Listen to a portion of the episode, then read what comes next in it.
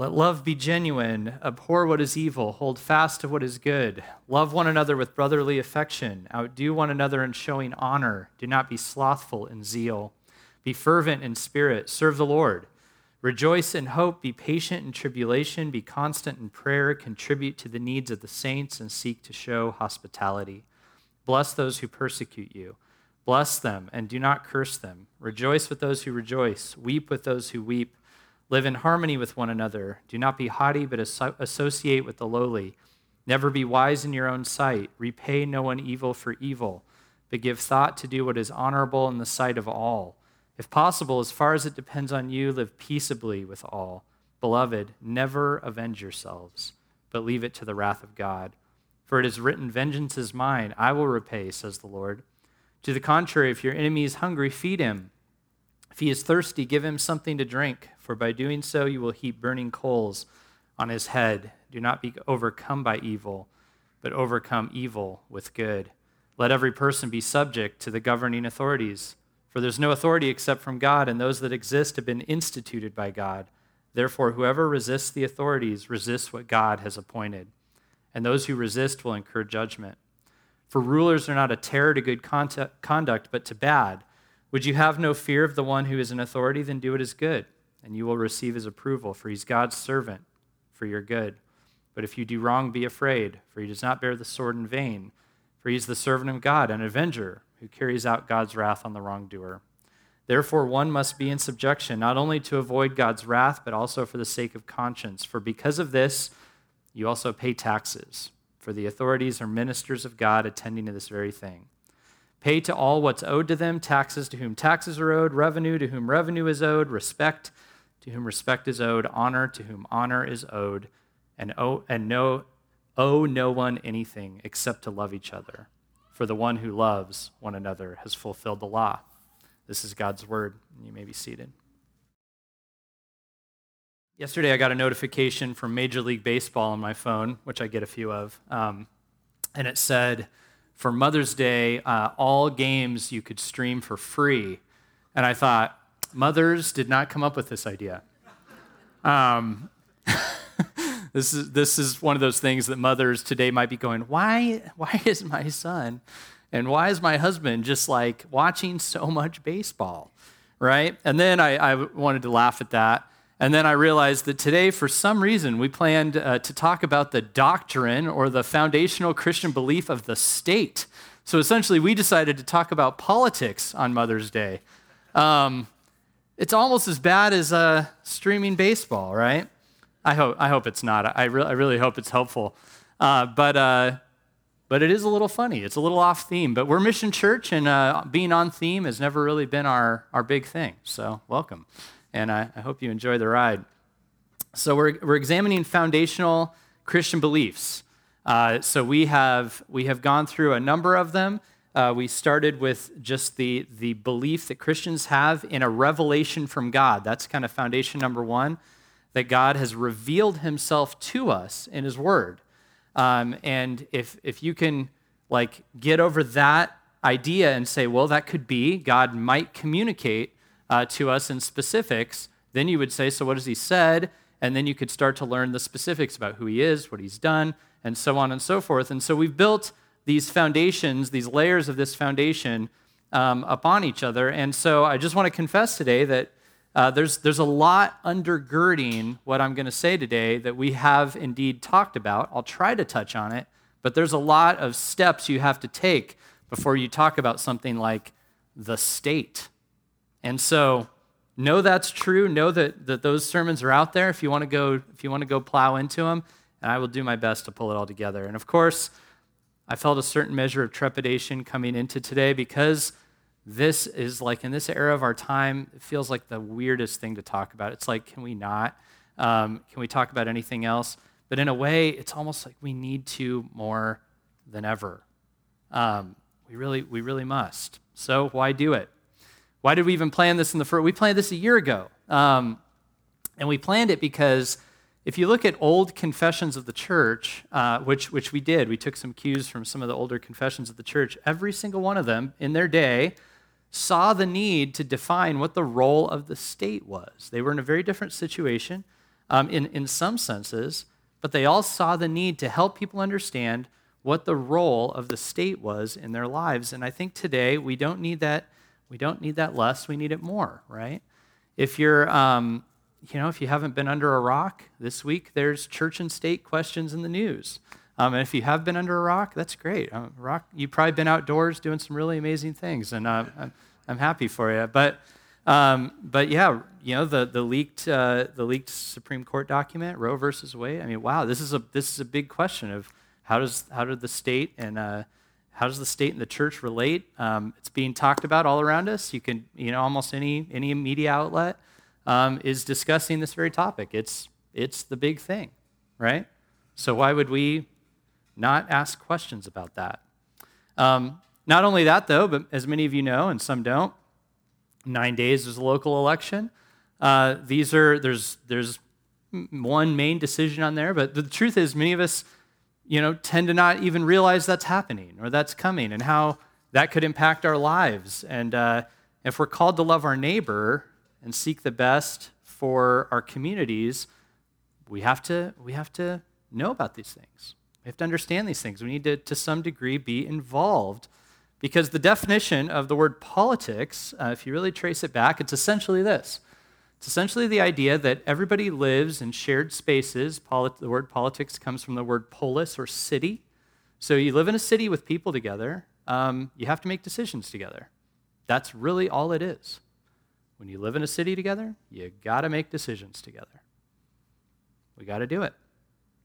This includes working in the public sector. Some people work in, in the city, in the school, in what um, the, uh, the old philosopher Augustine would call the saeculum, which is um, that, that is that during this time, saeculum means an age or an era.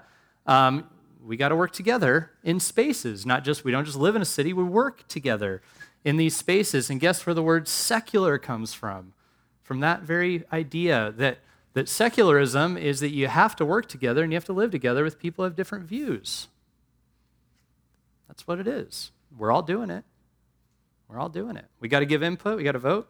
Got to do the community surveys. Um, you know, the zoo's expanding. The zoo expansion has changed because there have been community surveys. These things happen. Um, some of us volunteer. Some of us work in our neighborhoods and associations. And so the call of the scripture that I read today is to love.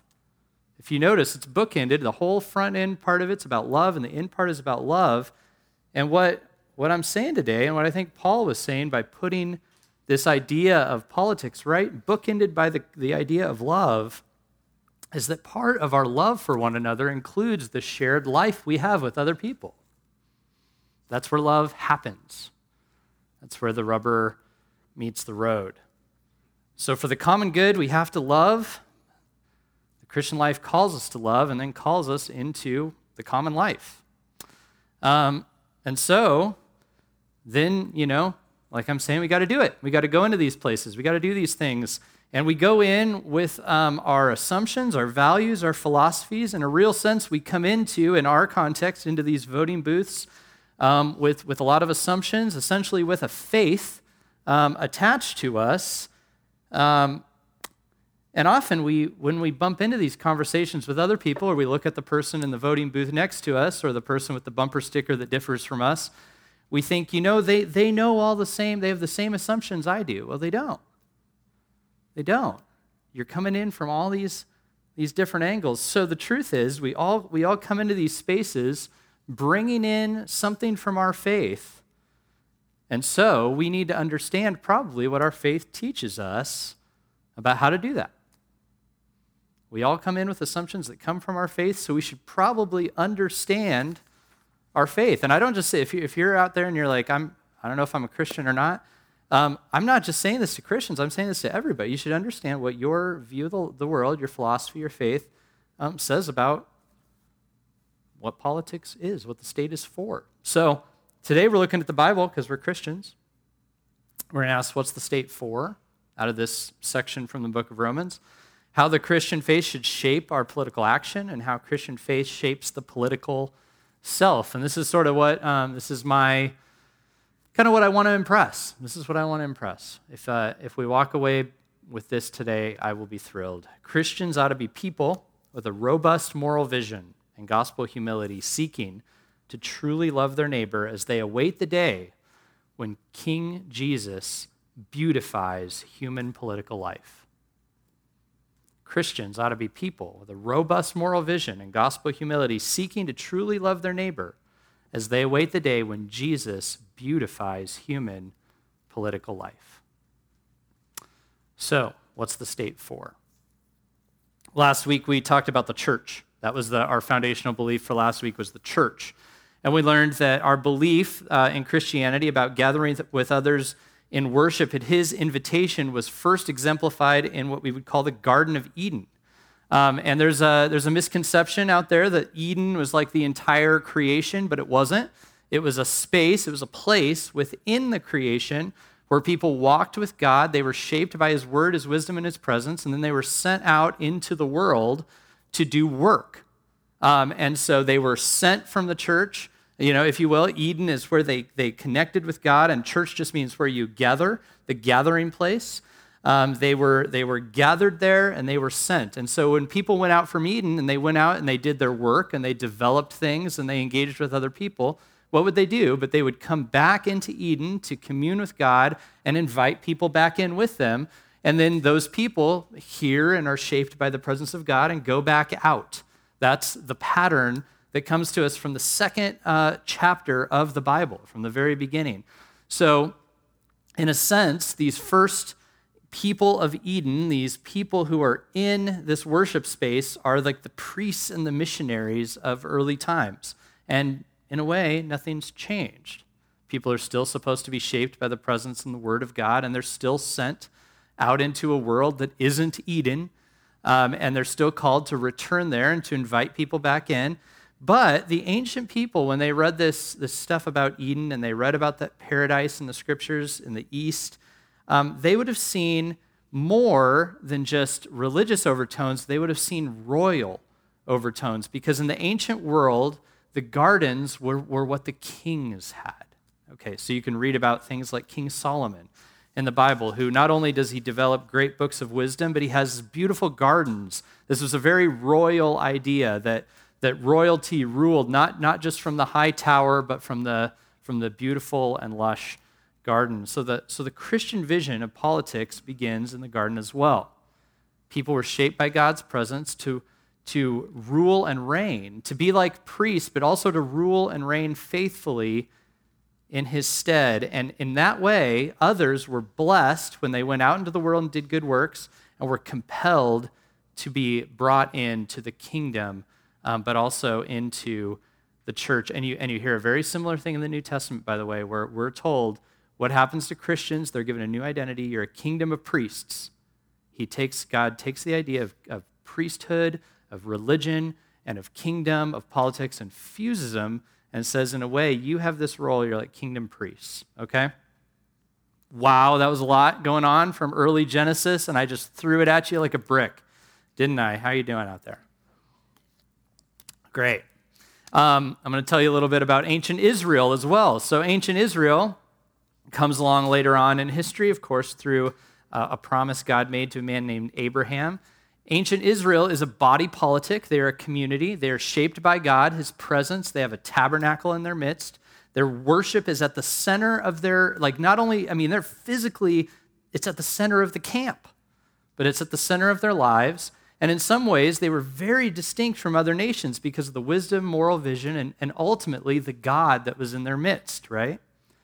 But their aim, what was their aim? Isaiah 49 tells us, and other scriptures, they were a light out to the world, out to the nations. And to be a Hebrew was, contrary to what some assume, not about ethnicity, because the patriarchs received an external but very intimate sign, circumcision, that marked them out from among the nations, but they all came from somewhere else. They were included not because of their ethnicity, but because of their faith. So people could easily convert into Judaism from all of the other nations. And Abraham, the first Hebrew, was not born one, he was declared one, which is interesting. He was a non Jewish person, and he was declared by God to be one of his people, received the sign by faith, and then became one. Okay. God spoke to him and he trusted him and he became one of God's people. So in the Bible, there's a kingdom of God um, that's like Eden in Israel. People are invited into it by ambassadors that are sent out into the kingdoms of the earth who are like a light to the world with an invitation to come to faith by God's grace. Because grace is when it's given, not earned or deserved. Okay. What a theology. What about Tucson, Arizona, right? What about the city of Tucson? What about the state of Arizona? Well, because God created all people to rule and reign, there's a calling and a pattern that all governments have that traces back to this, including the city of Tucson. What is it? Essentially, one way I think we could describe is the highest vision is that governments should be so good that they would be virtually unnoticed. So good they'd be virtually unnoticed. What do I mean? What do I mean, I mean by that? Why you might think, Andy, I've never heard of this idea of the garden being like, like a government. Here's a, there's a reason for that. It was so good they didn't even have to describe it that way. That's why. The people in the garden didn't come before a God um, who didn't understand them. He, he understood communal life and he just exuded it out perfectly. This isn't a God that made up something foreign to himself. Think about this this God who they met in the garden, who created them, um, who's so mysterious to us finite people, but he, in the very beginning, is communicating to some, something. He said, Let us make these things, let us make man in our image and he creates mankind. He creates kind of a, a, a, trinity of mankind. He creates men, women, and children. He immediately creates community. And we read in the scriptures about God in different forms God is Father, Son, Spirit. And, and you know what that means? That means that God is a government. And he makes governed communities in the very beginning. But one so perfect, we don't even notice. God the Father's authority is so good that the Son and the Spirit desire to bow to it. They don't have to vote for anything, right? They don't have to protest anything. They just love it. The Son's obedience is so wholehearted that there's no need for the Father to bring out his justice, though it's part of who he is. But he doesn't need to execute it. And the Spirit is so ready to serve, there's no need for rule books or code enforcements of any kind. When they say go, Spirit goes. It's so good. It works so well. You don't even notice it's a government, but it is, right? And families created by God should, should mirror that. Fathers should be so good that their children look at them and say, Everything you say is so wise, right? Which my daughter's like, Yeah, that'd be amazing, wouldn't it? And, and, uh, and children should be just so ready to serve that they say, Whatever you say, I trust you, right? Like, these things should be, and cities should work this way, and countries should work this way, and counties and collectives, because all the elements are present there the authority, the servants, um, it's all there.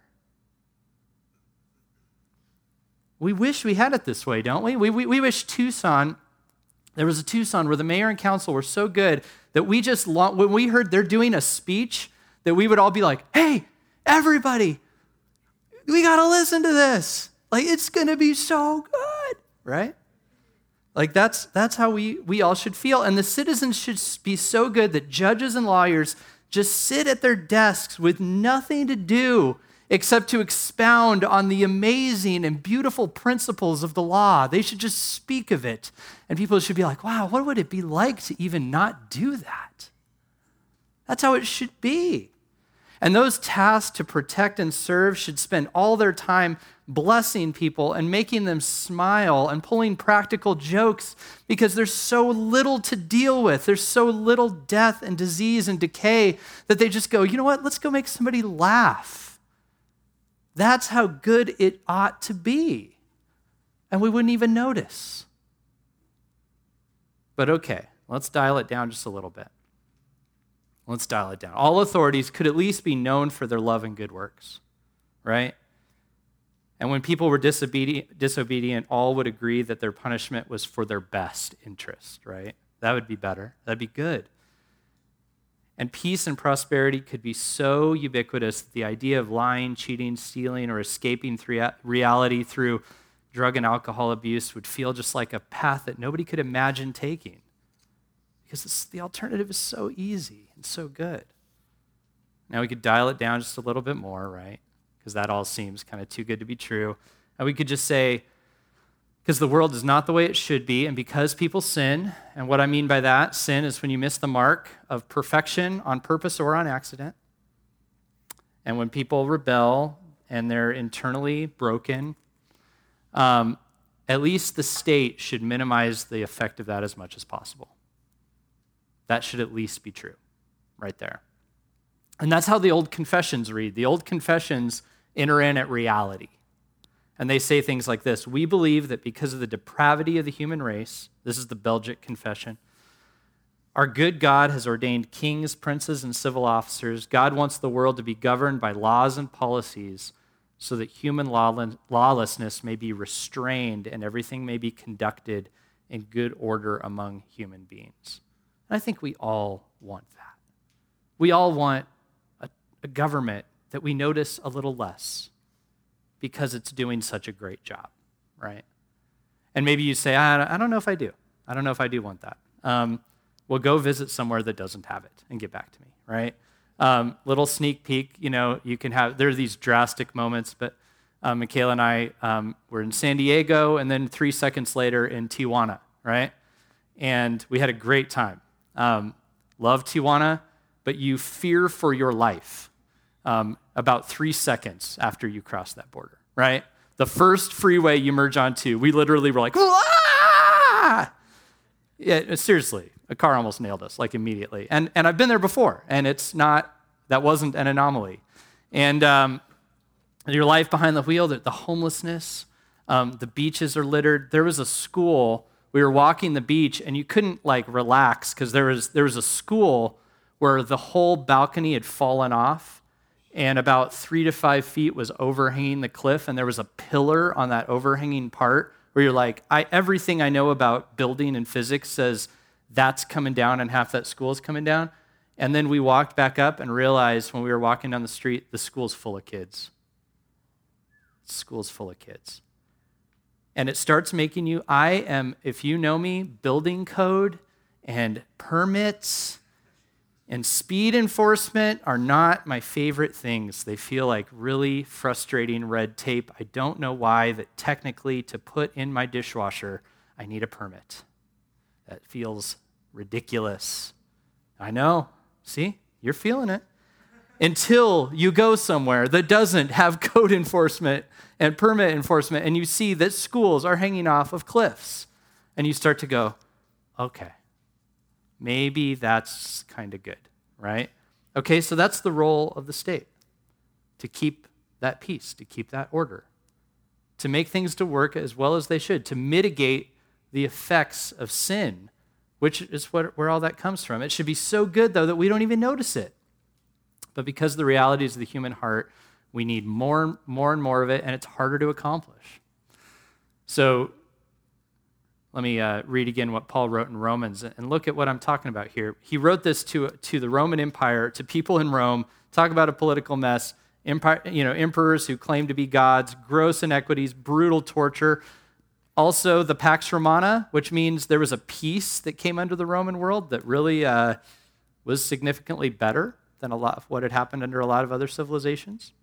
But still, very broken. Here's what he said to people in a very broken system, very ungodly. Let every person be subject to the governing authorities. For there's no authority except from God. This is what I'm saying. I'm, I'm saying it's, it all dates back to our Creator and those that exist have been instituted by God. Therefore, whoever resists the authorities resists what God has appointed, and those who resist will incur judgment. Rulers are not a terror to good conduct, but to bad. Would you have no fear of the one who's in authority? Then do what is good, and you will receive his approval, for he's God's servant for your good. But if you do wrong, be afraid, for he doesn't bear the sword in vain, for he's the servant of God, an avenger who carries out God's wrath on the wrongdoer. Therefore, one must be in subjection, not only to avoid God's wrath, but also for the sake of conscience. For because of this, you also pay taxes, for the authorities are ministers of God, attending to this very thing. Pay to all what's owed to them, taxes to whom taxes are owed, revenue to whom revenue is owed, respect to whom respect is owed, honor to whom honor is owed. And look, Paul, Paul um, by the way, he's, he's talking about the way it should be. You can see him, there are moments where he talks about his Roman citizenship and how he shouldn't be mistreated for that. He's not a fool, um, but he's, he's saying, in general, you should, you should be in subjection as far as you possibly can, right? I hope you see in there the principles I'm showing you. God instituted the idea of, of authority and, and really what government should be, but now it's difficult. It requires taxes, subjection, instruments of subjugation. It still has a role. We need it, but it's a lot more difficult. So, how Christian faith should shape our political action. Um, this should really be the third idea. I'm just, uh, I moved it up because I wanted to land on the other one. So, I took a little liberty. I hope you'll forgive me. Comes from the very last phrase Owe no one anything except to love each other, for the one who loves another has fulfilled the law. Here's a little quiz. Two greatest commandments in the Bible are what? Anybody remember? Jesus that's right. Love the Lord your God with all your heart, soul, mind, and strength, and love your neighbor as yourself.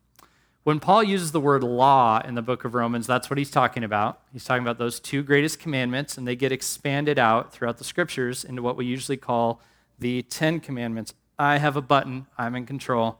There it is. Look at that. That's, the first time I got to do that right there. Um, so they get expanded out into the Ten Commandments. Um, these are now called the these are called the two tables of the law, usually in theology.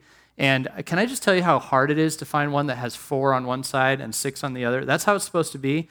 Like every stinking image of them is five and five because they like symmetry. Come on. Anyway, so this one's like cheesy from a graphic design standpoint, but it does everything else I need. The, the, fir- the first table of the law has to do with your relationship to God. This is worship. This comes under the heading of the church, okay? The second uh, tablet of the law has to do with, you could say, politics. It's how it's love your neighbor. Um, the one, they all fall under love your neighbor. The other, they all, or sorry, the one they fall under love the Lord your God, and the other they fall under love your neighbor. You love your neighbor by honoring. Um, honoring father and mother is a seed doctrine that grows into politics, how you should love those who are um, who should honor those who are in authority over you. You should not kill, right? You should not commit adultery. It goes on and on. And then all of the other laws in the scriptures can be traced back to one of those, every single one of them. So they're like it's like this tree, there's or like a hill, or you know, you can imagine at the very top is love God, love your neighbor is under it, and every other command branches off of those, and they're all absolutely connected. None stand alone. Um, you really you really can trace it all the way back. Um, so here's a helpful exercise. If you don't understand a law in the Bible, try tracing it back to see what it goes to and try to understand it. Um, I'll take an obscure one. I've talked about it here many times. The parapet law, uh, Deuteronomy 22 8. If you build a, build a house, you should build a parapet around the roof. What is that? It's a little wall, right? A lot of flat roof houses in Tucson have these. And they did this so that people wouldn't fall off roofs, right? And so they that this is what God was saying was was like, hey, it, because people hung out on the roof, put a little parapet around it so your toddler doesn't go off and die. That's what it was for. And so, what can you trace it back to? Thou shalt not kill. Except it expands the idea of thou shalt not kill further. It adds nuance because it's saying, do not kill even by the neglect of foresight. Not only don't kill on accident, but don't kill by neglecting the foresight to design something well. So it's adding nuance and detail to the law, but it's still traced back to that law, which then can be traced back to love your neighbor, which can then be traced back to love the Lord your God with all your heart, soul, mind, and strength. And you have to think about. There, there's modern laws that are like that. There's hundreds of them, right? They're pathways to loving your neighbor, and we probably need more. But here is how sin works. A modern law I've broken. I'm going to I'm to let you in a little a little bit of my law breaking past right here. You ready for it? The clarity of window glass, Arizona Revised Statute 28 95 or 959.01 states that the front window of a vehicle may only have a non reflective film. For me, that law got in the way of a few things. Um, when I was a kid, I went down to one of the, uh, one of the South Side window glass places, and, uh, and I had some goals. I wanted to hide my expensive stereo system. I wanted to keep my vehicle cool. I liked the way that it would look. And I thought to myself that those are all good reasons. And then they told me it's illegal. If you get pulled over, you're going to get a ticket. Um, but at this shop, they said, but, you know, we'll do it anyway. Um, so I knew there was a law against it, but I, but I saw that I said, look, there's a law against it, but I don't think this is going to be an issue for me. I think I can handle this. I think I will be fine. I think I can see, um, and it's not a big deal. Well, one night while I was driving in the rain, I made a right hand turn, and in my headlights, a guy on a bicycle, and it's wet, it's raining, and I missed him by inches. I almost took him out. And imagine the damage to him, his family, myself, my family, if I'd killed that man, right? Needless to say, I had an opportunity to repent and let go of my freedom and my self expression, to love others, and ultimately to love God. No matter what my intentions were and how good they were and how much I thought I could handle that, freedom, I learned that love was being stewarded through obedience to an Arizona statute. And I'm fortunate I got a chance to repent and I didn't kill somebody, right? Now, I don't want to focus on me repenting and like, oh, look at me, I did the right thing. I want to put focus on those who created Arizona Revised Statute 28 959.01 because I can bear witness it is a law that leads you to love, to not kill, and to love your neighbor and to love the Lord your God. It's a good law. I disagreed with that. Now I agree. Okay? The best laws are the laws that lead us to love our neighbor the most because that's the purpose of the second table of God's law. And those who love the maker of the ultimate law should be the best at loving their neighbor. And I do not mean that professing Christians are always the best at that, but we should be. And if you can tell a, a, tree by its fruit, our public life should be a clear indicator of the genuine nature of our faith, so we should at least be increasing in our love of our neighbor. Now, what does it mean to love? To please them or give them what they want or they prefer? That's what the people at the tent shop did for me, right? Well, in my story, I didn't tint my windshield because I hated, hated America or hated Arizona or hated bike riders. I tinted it because it was beneficial to me and I wanted it. I wanted freedom. But that law was loving, though I didn't like it. Think about a law in the books that you wholeheartedly affirm, and then ask yourself Does everyone like it? Does everyone like it? They never do. There's one that you love because of some experience in your life, and not everybody agrees. I guarantee it. So, our definition of love must come from somewhere beside public opinion, or, as in my case, from ourselves. It has to come from something higher because we're never all going to agree. And we can't base it on our own opinions. So, where could it come from? If there's a God who created us, who we should worship, then a robust moral vision comes from that God. And being shaped in worship and knowledge and wisdom of God's word would make us the most wise and loving citizens. Now, you might say, what if God commands something I don't like or I disagree with? And I'd say, this is perfect. You found a real God. You found a God, if you found a God that always affirms you, you might have a sneaking suspicion you created him. But if you can find a God who's able to critique not only others that you disagree with, but you, you should be compelled by this God. If you can say, This God critiques me, you might have a real God on your hands. And that's good news. You might have found God. We tend to think, I want to find the God that agrees with me. No, you, you, then you don't find one. But now, God doesn't just shape Christians according to a robust moral vision He provides. That's not the only way He wins us over. He doesn't just win us over by showing us He's smarter than us, but because He loved us first. He calls us to love, and He loved us first.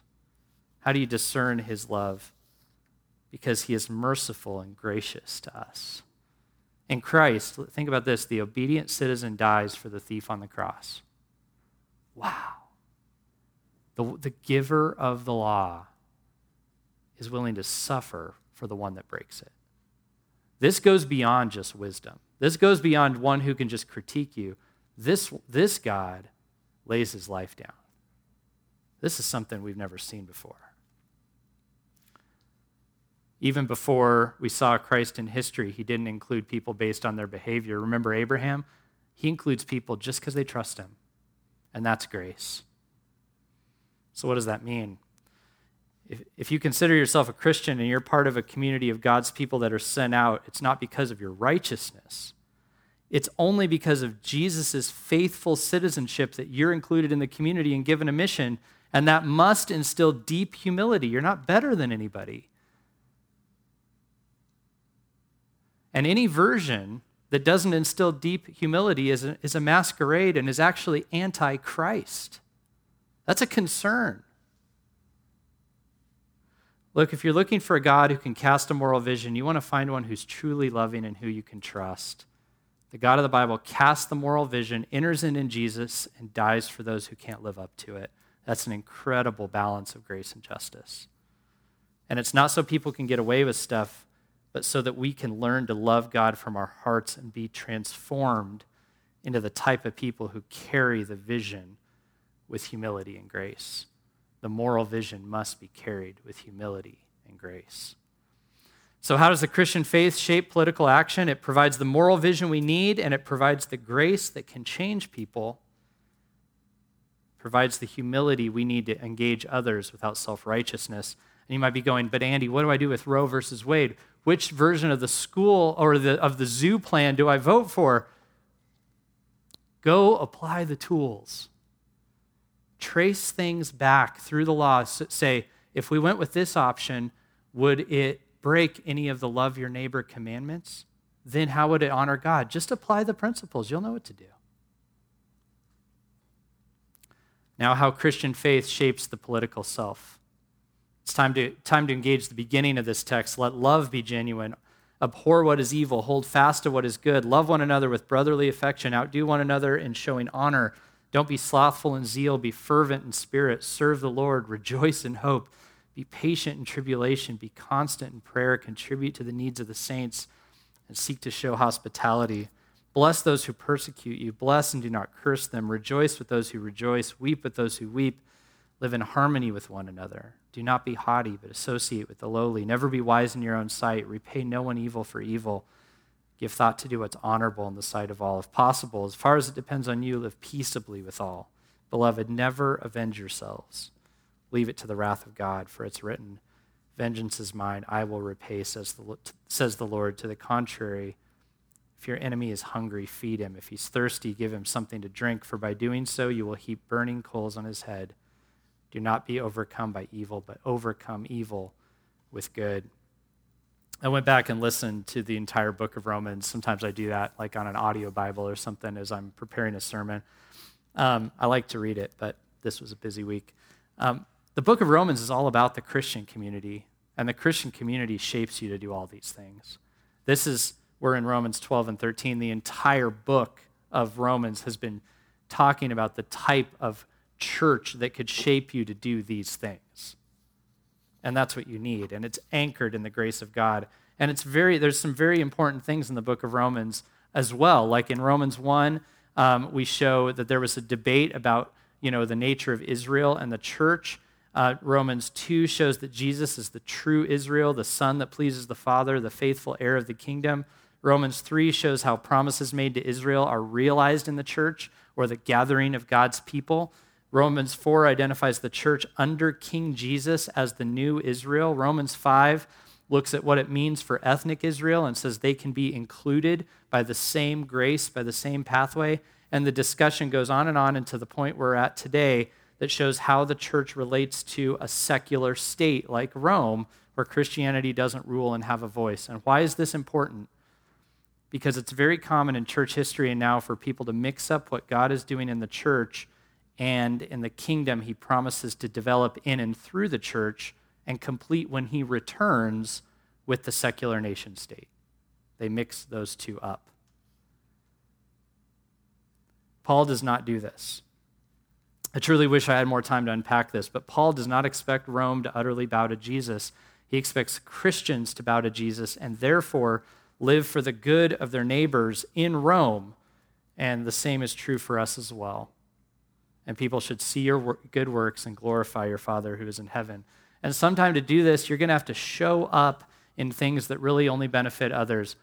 Long time ago, I, have got a, I've got a crazy, I have a traffic light, okay? It's mine.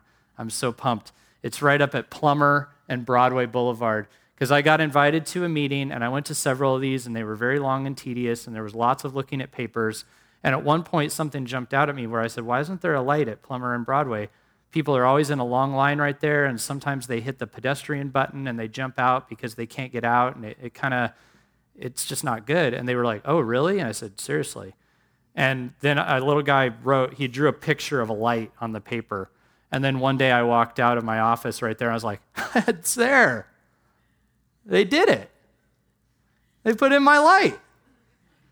It's not just my light, right? Like, I've seen the backup of traffic. I've seen the dangerous situation where people get out and have to hit the button. And if they're going to add a lane to the road, it's not going to get better. It's going to be harder to cross right. So there's a light. Man, it happened. And it happened, thankfully, because I, I hung in there and I kept showing up to all these meetings that really felt like they didn't do me a whole lot of good. Paul doesn't expect Rome to bow to Jesus. He expects Christians to bow to Jesus and live and therefore live for the good of the neighbors in Rome and in Tucson. That's, that's something he's instilled in us. And this means, friends, a couple things. It means the United States of America is not the kingdom of God.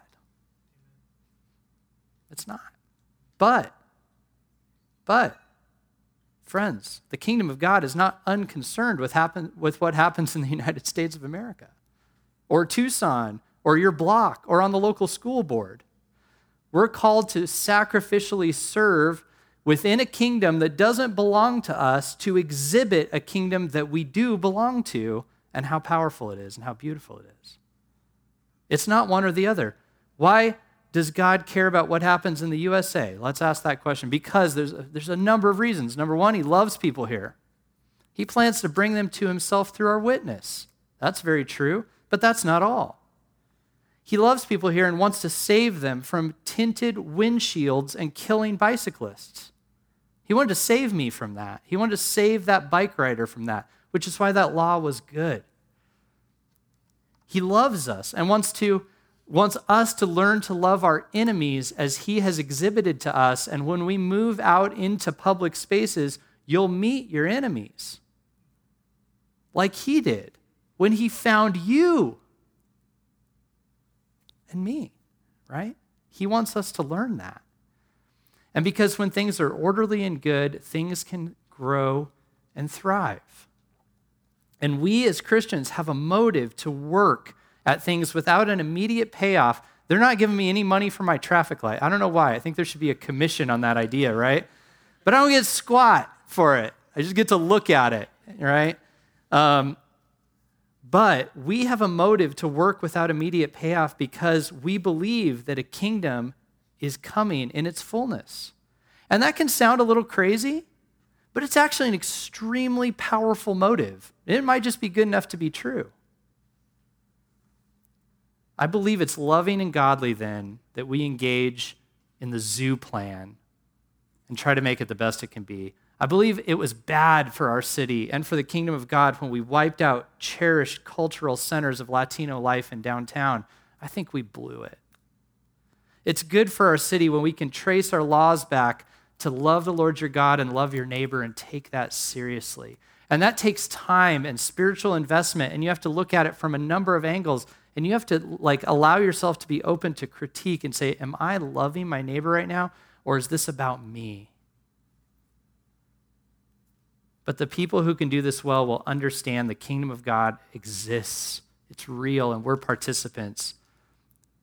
It's been inaugurated. It has a king, and that king is Jesus. He's the head of the church, and we would love his law. And then we won't go about doing politics being angry or disoriented or afraid because the state doesn't look like the kingdom of God, we'll be able to be faithful and full of energy because the real kingdom's going to come. Nothing can stop it. The Christian political self is, not, is confident and non anxious because it stands in faith under the banner of King Jesus and in confidence that his grace covers our sins and that same grace will bring about the best possible future the world could ever imagine. It's going to happen. You don't have to be worried. When we think the state can mess up our lives, that it's ultimate, we'll be terrible citizens. You can't even love your city or your country well when you think it's all there is. You'll be too self centered. You'll either leave it or resent it. But when you know that you're safe and secure in Jesus and that his kingdom is already reigning in your heart and it's coming to this world, we can go into the world and love no matter the cost. Christians ought to be people with a robust moral vision and gospel humility, seeking to truly love their neighbor as they await the day. This is the key piece as they await the day when King Jesus beautifies human political life. Why did I say that? Because in the end, in the book of Revelation, a city descends and the reign of God is with people, and we live in a city where God is at the center. That's politics, perfected. We'll live in a city together full of peace because of King Jesus. We can only do that when we understand what the state is for. It mirrors the perfect harmony of our communal God, and in our time, it's a restraint on sin and disorder.